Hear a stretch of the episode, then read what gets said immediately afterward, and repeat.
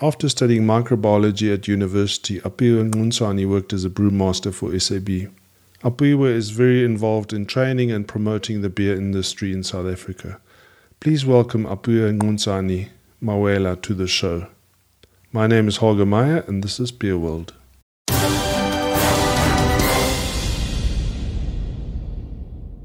Apiwa Nxusani Mawela, welcome to the show. Thank you. Thanks for having me. Apiwa, we first met, I think it was about 2014. You were still working for Brewhogs, but you got into craft beer long before that. Um, yes. And you were one of the few privileged one at SAB to actually brew beer on, on or small batch beer. And I was very excited when I heard about Francis Street. Tell us a little bit about that early the early days with SAB. Yeah, so I, I joined SAB straight out of varsity. I actually got a bursary uh, from the company to do my uh, honors microbiology. Then I joined, trained as a brewer, okay. and then um, worked different uh, positions within the company. And it was in 2011 that I got a pos- I got to work at uh, Francis Francis Street Brewery so my role was to um, reopen the brewery, and I got involved in the craft beer space. I think that back then, 2011, we're starting to really get going. Um, so I used to brew for different festivals. So I brewed for Clarens. The time SAB used to sponsor Clarens um, and uh, Solstice, uh, Cape Town Festival of Beer, and then we also had the um, October 1st that SAB used to run with Bar. So that was an interesting time for me. I got to meet a whole lot of different um, uh, brewers who started their own company, breweries, um, and get got to know about the different beer styles. Got to meet a whole lot of uh, home brewers, and yeah, kind of fell in love with the whole craft thing. And it was more about the community than the beer, wasn't it? Yes, yes, definitely. Apiwa, what was SAB's intention with Francis Street? So at that time when I joined, um, it was more it was more to to celebrate the beer culture. Okay. Uh, you know, and um, and and and and I know at that time we used to sponsor a lot of festivals. Um, and and for me, in that role, I would just be told, you know, brew brew something. Tell us what you're making.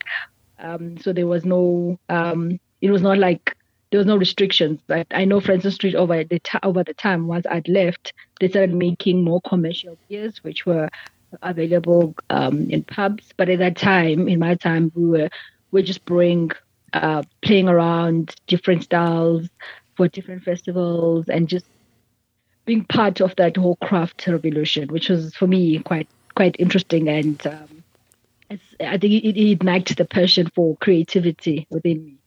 Mm-hmm. what was the most interesting besides Francis Street, where you could play a craft brewer?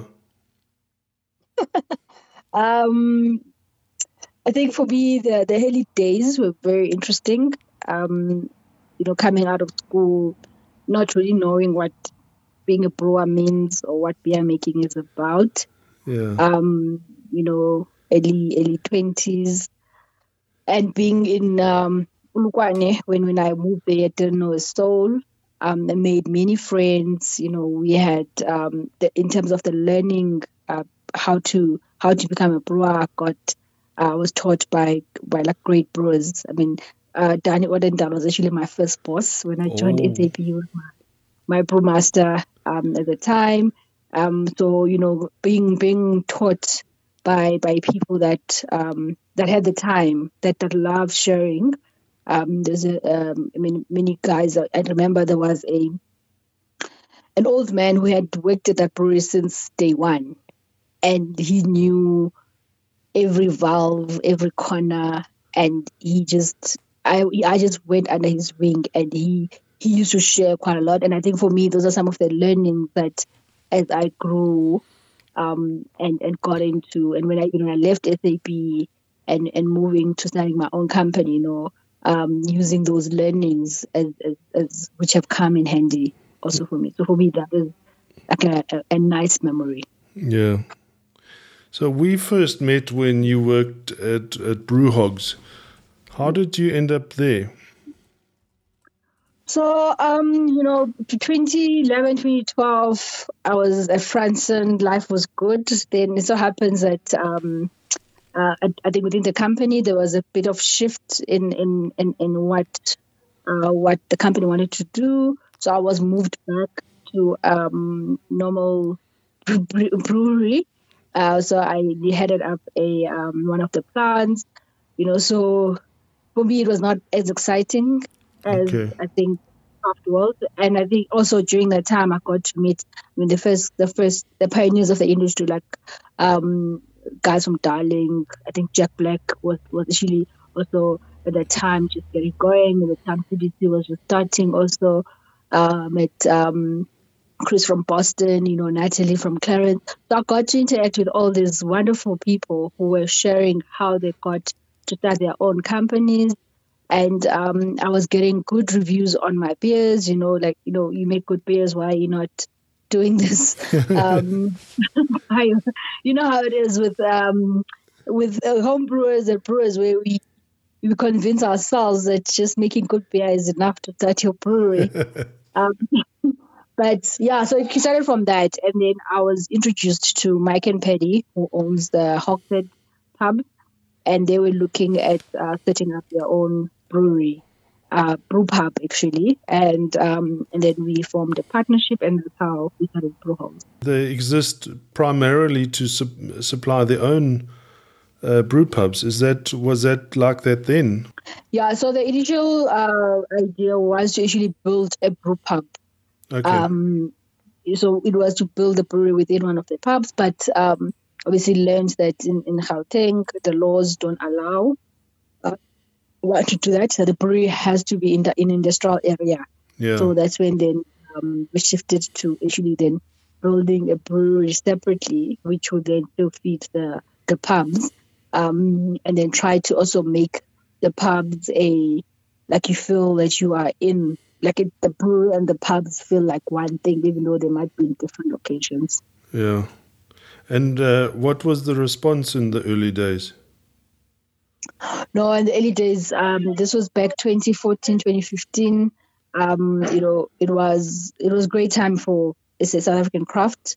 Uh, we, you know, I think at that time we also had we're starting to move to really more commercial. I think before that, we had a few commercial, but mainly people were moving from being home brewers to, you know, um, growing from being home brewers. And um, at that time, we started having, you know, um, quality was starting to improve, um, availability was starting to improve. Um, we we also had, I think, the guys from the tap room who were also uh, doing um, installing taps, you know, which is something wasn't there, let's say, in like 2012, 2013. So the uptake, I mean, Brewhogs, we were doing quite well. Uh, it was a 3,000 uh, per batch t- uh, brewery, and we had like very good um, distribution available throughout um, Gauteng and also in the Western Cape. So it was quite good time. Okay, and we, when did you start doing contract brewing for other people? So the model was always a um, a bit of contracting. So at, at Brewhogs.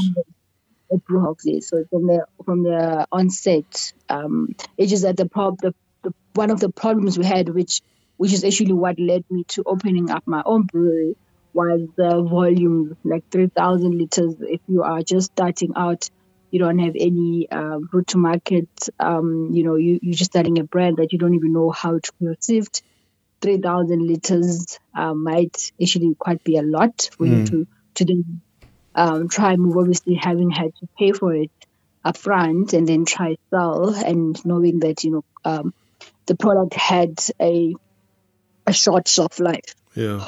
So, yeah, so in 2015, I actually started my own company, uh, Brewster's Craft, because, you know, when, when we started Brewhogs, um, one of the things I do tell the guys that you know I do not I do not want to just work at a brewery because that's what I used to do at SAB. You know, I would I'd like to do bigger things or more things. Mm. Um, and um, I started uh, Brewster's Craft at that time. The, for me, the thinking was more to do the training and the consulting because okay. I yeah I realized that as the industry was growing, we had there was a big gap in terms of um, upskilling um, the, the, the the staff to also make sure that brewers are not relying only on YouTube or reading uh, international books, but that you know there is local, locally available training and using my experiences from SAB to actually do that. So, Brewster's Craft initially was mainly to do consulting and training, but then what happened is as I was helping brands develop their recipes, I think my first clients were Shuffle Breweries, um, guy in Tembisa, uh, in people in companies. So it was like the first, my first set of clients. But then they were like, 3,000 is quite a lot of volume to, to, to, to brew. Um, can we not find a, a smaller bite-sized brewery to kind of launch the brand? And yeah, so the idea of starting up my own brewery then came from that to say, you know, I'm offering this service, but it gets to a point where I can't move. So how about I actually offer the full full service full service where I do the consulting, launch brands, and be able to actually bring them to life so that people can then also be able to go out to the market and test these um, these beers in the market and grow volumes. Yes, so that's where then in 2017, 2017, 2018, I, I applied for funding with the IDC um, to build up my own brewery. But before that, actually, sorry, went around trying to get investors. Uh, so I did like a full six months um, of presenting the business plan to a few uh, potential investors up until I actually landed, up at the. So, what was that like trying to fundraise? Because that's a completely different um, job, I guess, than uh, than brewing and consulting. Yes, it was. It was quite a. Um, it was quite interesting, actually. Uh, you know, it, it it it was something outside my comfort zone. Uh, something I, obviously I'd never done before. But yeah, as uh, as I started uh, meeting and talking to different um, people and presenting, it also allowed me to kind of, as you get asked questions about what is it that you're trying to do, um, you know, is it the right time? Do you think it's going to work? And then, and you actually also start questioning your own thinking. Like, you know, is it, is this really, is it really it? Will it really work?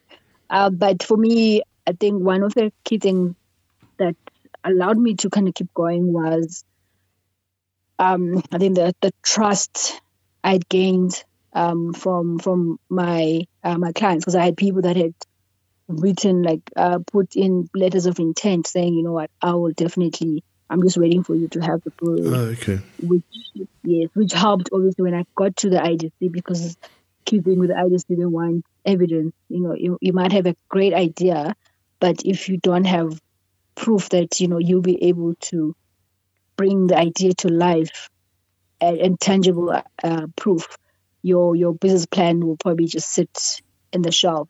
So for me, I worked into the IDC already with clients, um, and so that helped a lot.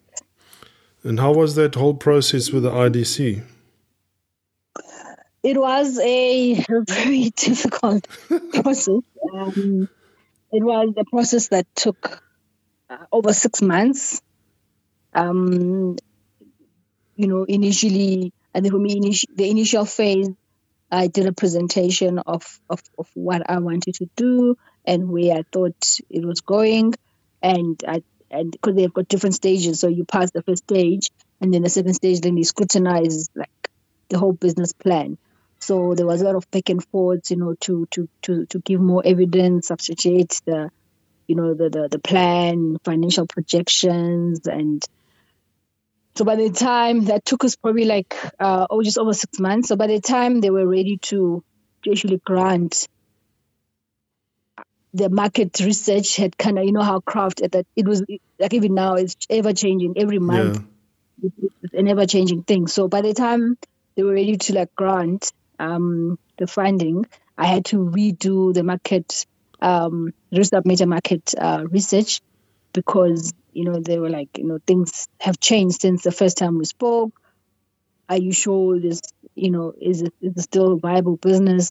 So it was a lot of um, a lot of work, and I think you know, I've had people that have asked me, you know, how did I manage to get through? And uh, and for me, um, because I also did my own business plan. I didn't get a consultant. Yeah. So I was able to answer any questions they asked because I'd gone and, and, and did the research by myself.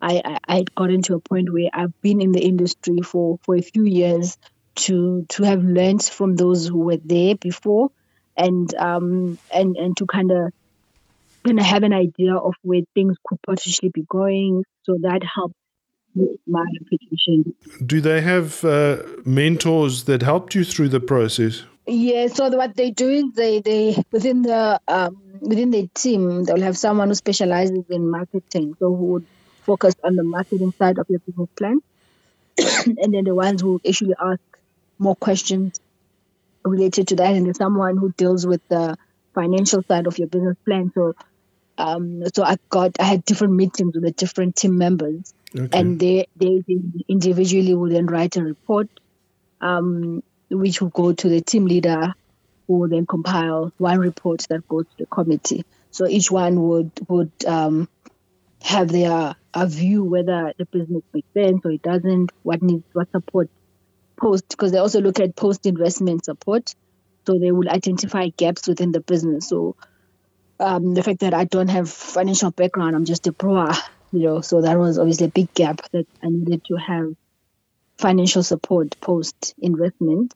Um, so they do that for the whole uh, business to see to identify gaps, and then within the funding, they will put some funds aside for what they call business support.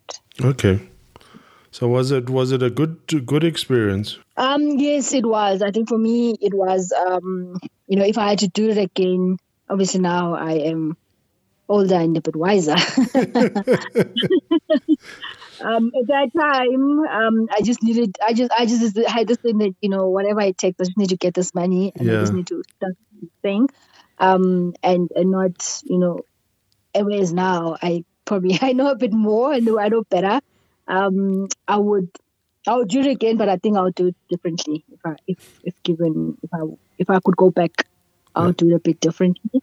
Um, you know, uh, it it was I think for me also what happened thereafter with COVID and you know having to close down and have to you know there were clauses that when you were signing you're like ah what are the chances? What are Yeah. the probabilities? You know some of them you don't even really like ah as long as I get the money.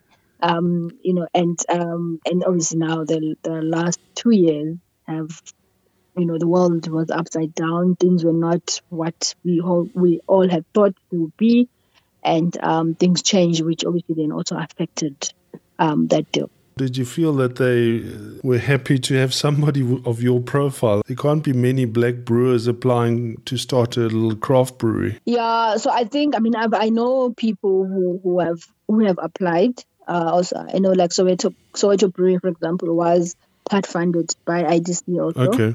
I think they were actually the first uh, craft brewery that they funded. So mine was the second. Okay. So they they used that um as like and at that time it was after they just sold. So when I went to to the IDC, it was during that time when they were selling to Heineken. Yeah. So um, there was a lot of that was used as like a, a case study or learning, Yeah. and some of the, the things that happened in that deal or things that they felt could could have been handled differently in that deal were, were obviously then used in my deal.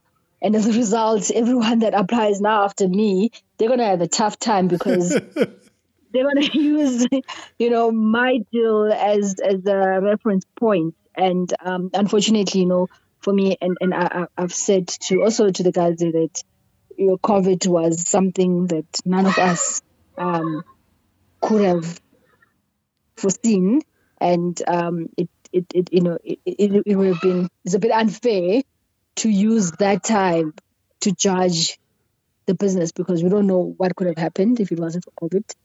Um, we don't know whether it would have folded or would have been the best, would have thrived. No one yeah. knows, and we will never know, you know. So it becomes a bit unfair, I think, then too. But unfortunately, that's how it's going to be. Yeah, so I mean the, the, the difference between Soweto Brewery and yours couldn't have been bigger.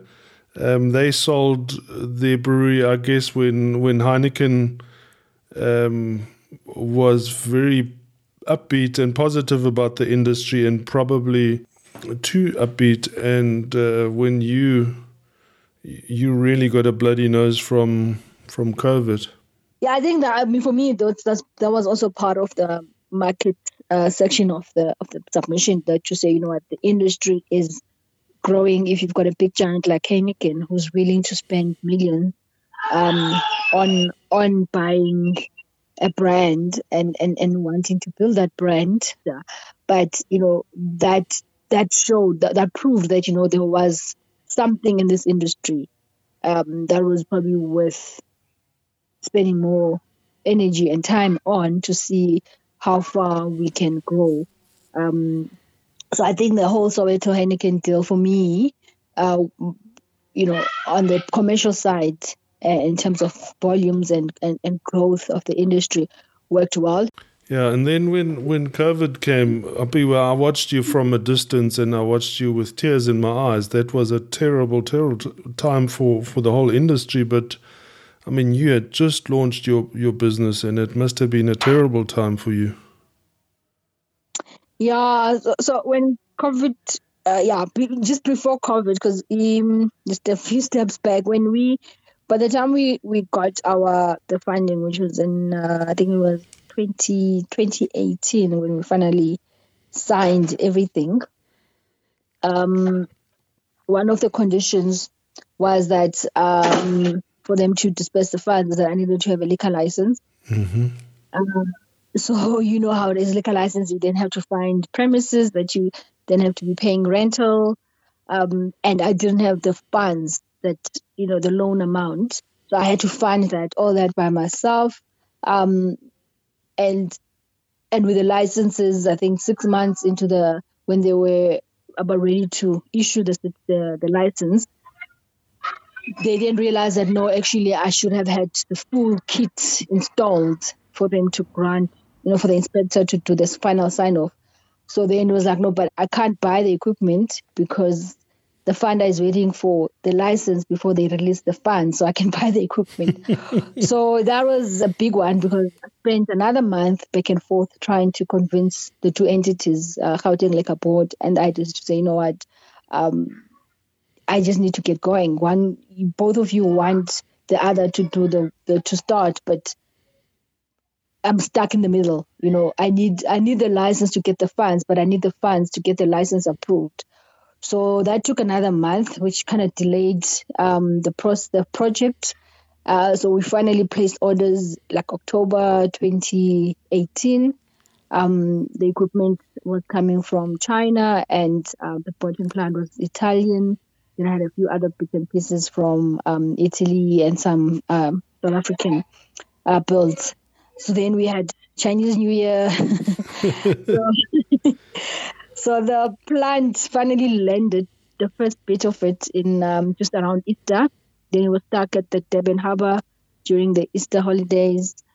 So yeah, finally in commissioned um, June, July, we ran our first uh, brews.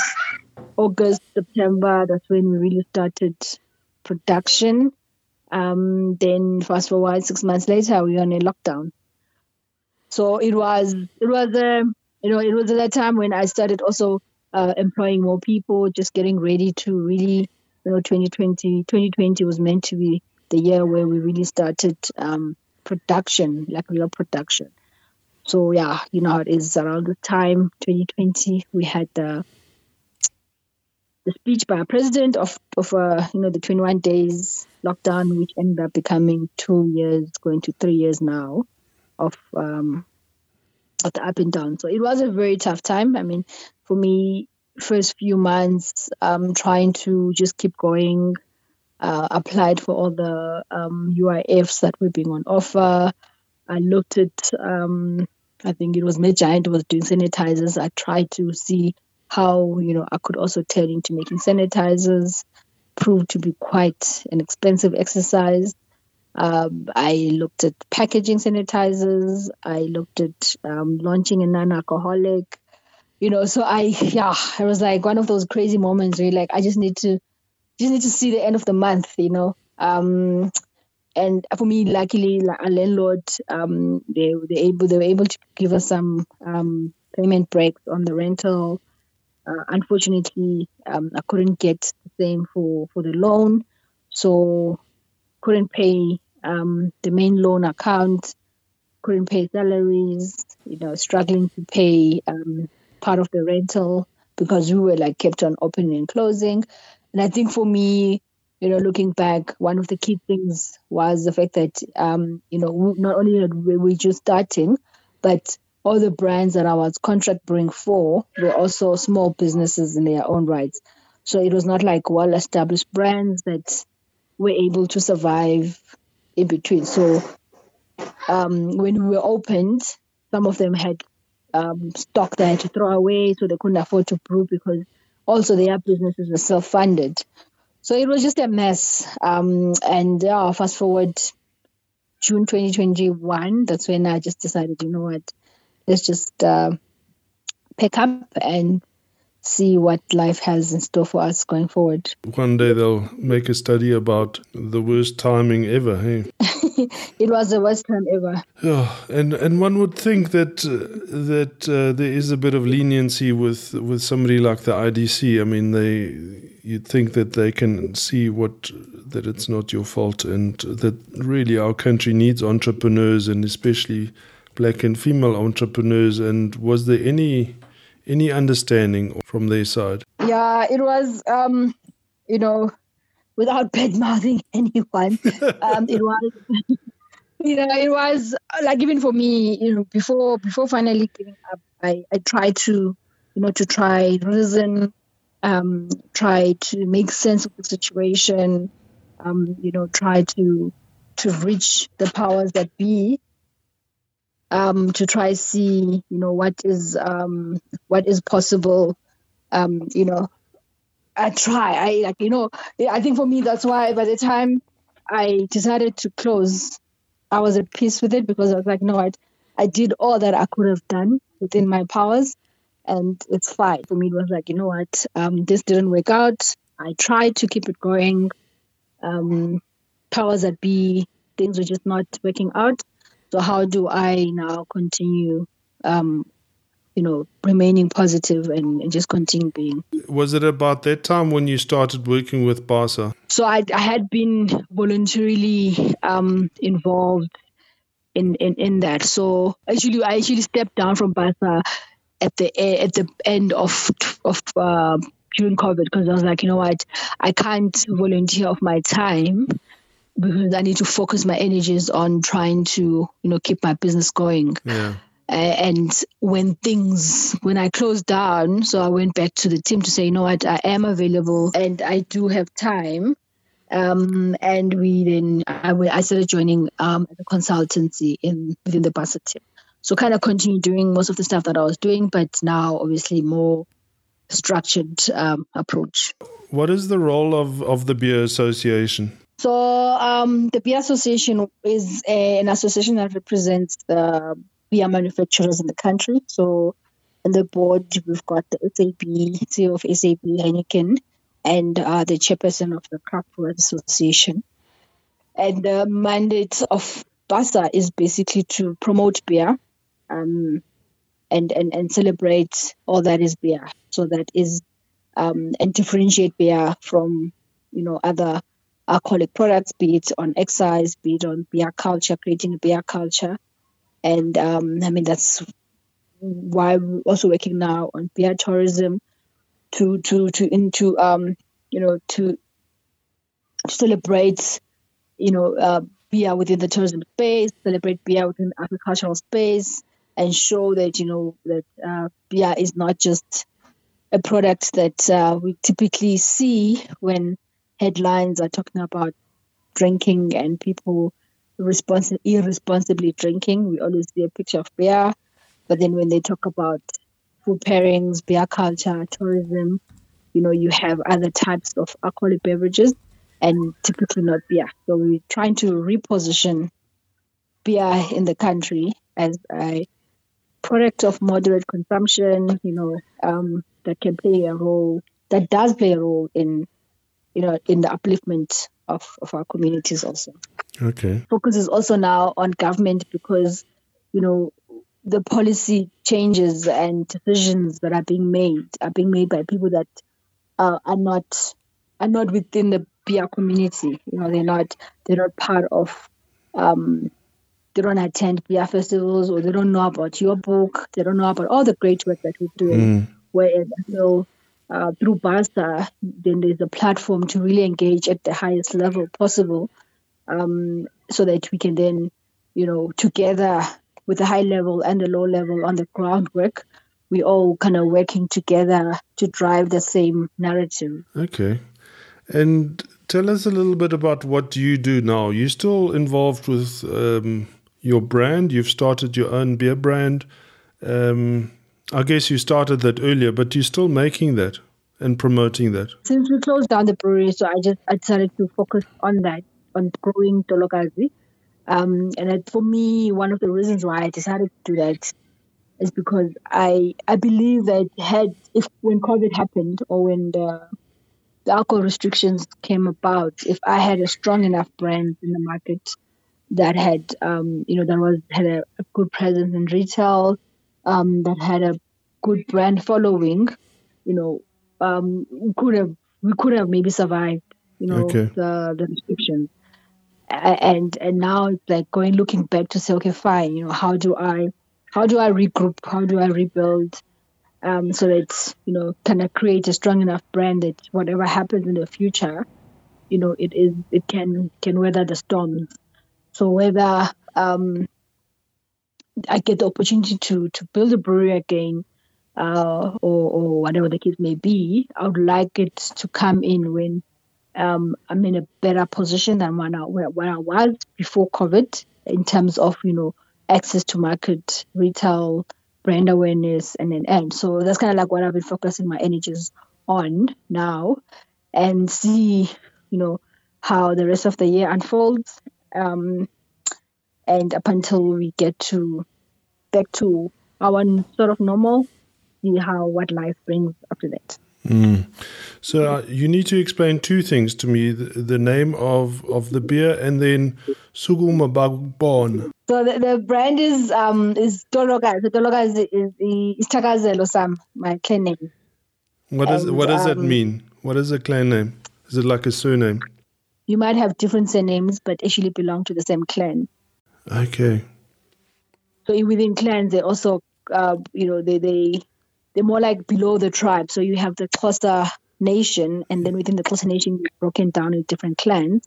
And from there, then you can do surnames and an end. Okay. So um, for me, the reason why I chose that name because we had a few, there was a few other names that were on the table for the brand, um, and Tolokazi became the one because also, um, you know, when we talk of uh, brewing and and how traditionally it's it still is a, a, a role of women across the continent. And the, those women will typically be called after their clan names so as a sign of respect they will not be called by their name. So if i was in the 15th century and brewing in my heart somewhere um, there will people would call, they will say they're going to drink Kwatolokas or Kwamamtolo. Um, and for me, it is, it is that's the reason why I was, because it ties in with all the other work I've been doing for, you know, for, for the past few years, uh, advocating for women in the industry and celebrating Africa in the global beer space. And, and yeah, so for me, that was what the brand is about. Uh, if you look even our, our, our label design, when I spoke to my designer, I asked him for something African, but new age Africa, world class. You know, not not the what I'm not what Americans think we are as Africans. You know, like with giraffes and lions, but something that you know I can take to UK, for example, just launch the beer in UK. Yeah. That um, we can look at and say, you know, this is a very good representation of Africa. You know, it's a new age Africa, the new world Africa. Yeah, that that is amazing, and and you need to tell that story all the time, and you need to repeat it. yes, not getting tired, not not anytime soon. yeah. And uh, and then your your slogan, Sukuma Bakukubona.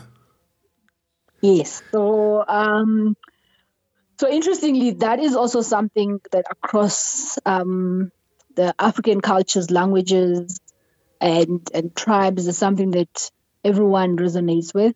It's uh, it it it loosely translates that stand up so the world so that they see you. Yes. So typically, if um, like just to put it in context, if let's say a man is like proud of his wife and he's taking him taking her to like a village meeting or um imbies or whatever they might have done in the olden days and he wanted everyone to you know everyone to know that that is his wife. And he's like extremely proud of her. And and so they will say Tolokazi Pakama as like stand up so the whole village can see that I chose you out of all the other women and other ladies in the village. So for me, that um, then applied to the brand is that Tolokazi as a brand should, you know, stand for Africa as a whole to see and the world to see and taste that, you know, is what we can offer here in um, the tip of Africa. Uh, and I got it wrong. I said Sukuma, but it's Pagam. It's Pagama. No, but Sukuma in Zulu, but it's Sukuma. So actually Zulu will say Sukuma or Pagama, depending on who you're talking to. um, yeah, but it means the same thing. So yeah. Sukuma, Pagama. Yeah. Yeah. And I, I needed this interview so that I could say that. yeah.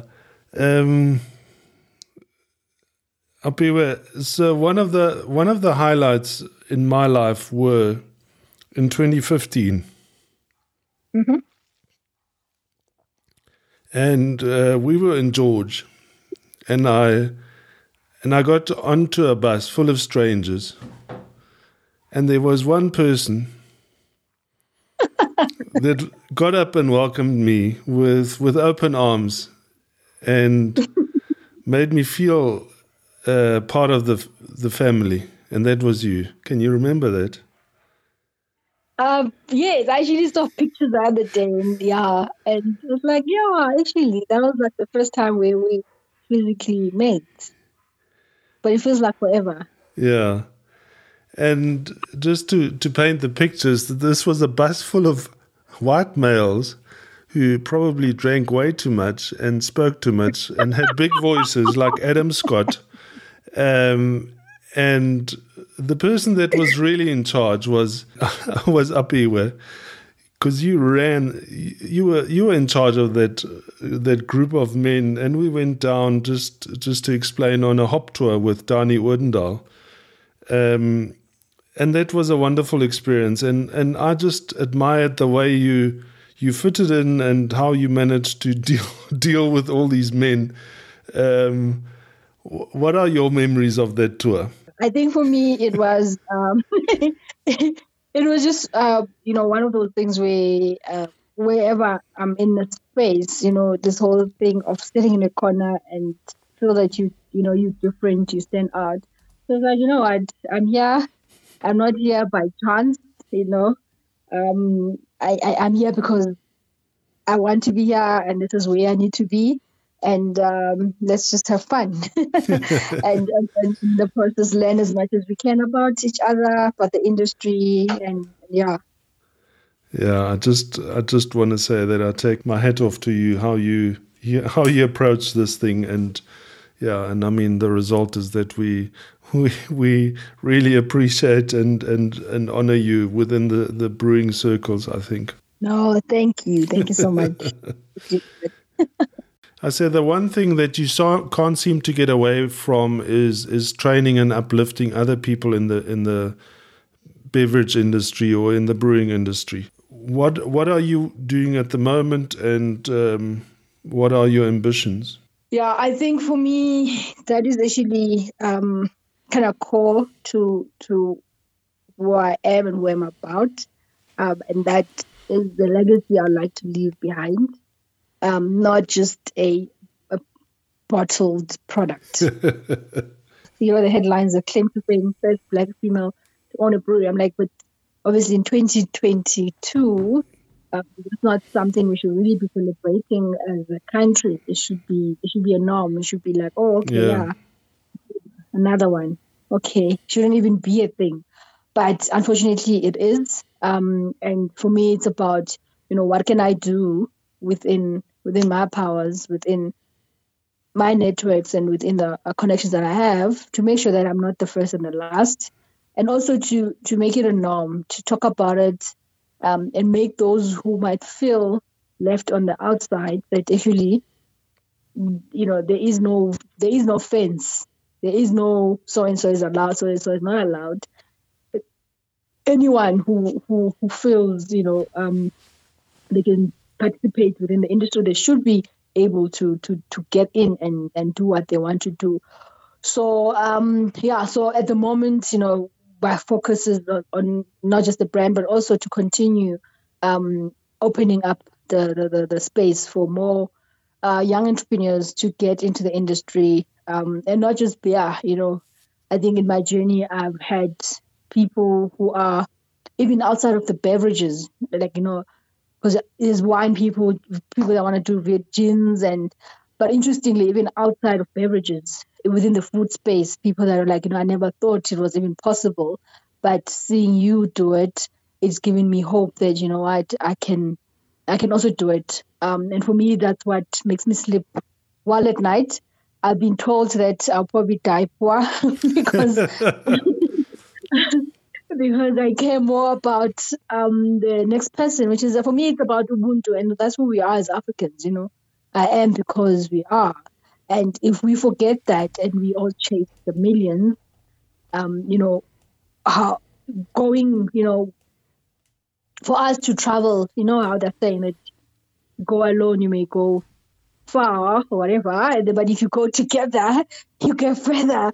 Uh, mm. For me, that's like my thinking to say, you know, if I take other people with on the journey, um, you know, it opens up things for me also but also opens up, you know, for everyone else. And that's what I want to continue doing. So at the moment, I am planning a, uh, a seminar because uh, I've seen a lot of people would like ask me to mentor them or um, they would call me asking me for you know advice and I don't have time as much as I would love to help everyone but I just don't have the practically time to do it so I thought you know why don't I organize a seminar invite other people within um, the industry, um, and also outside of beer. So I've got people that will talk about gin, their experiences starting up a wine um, brand.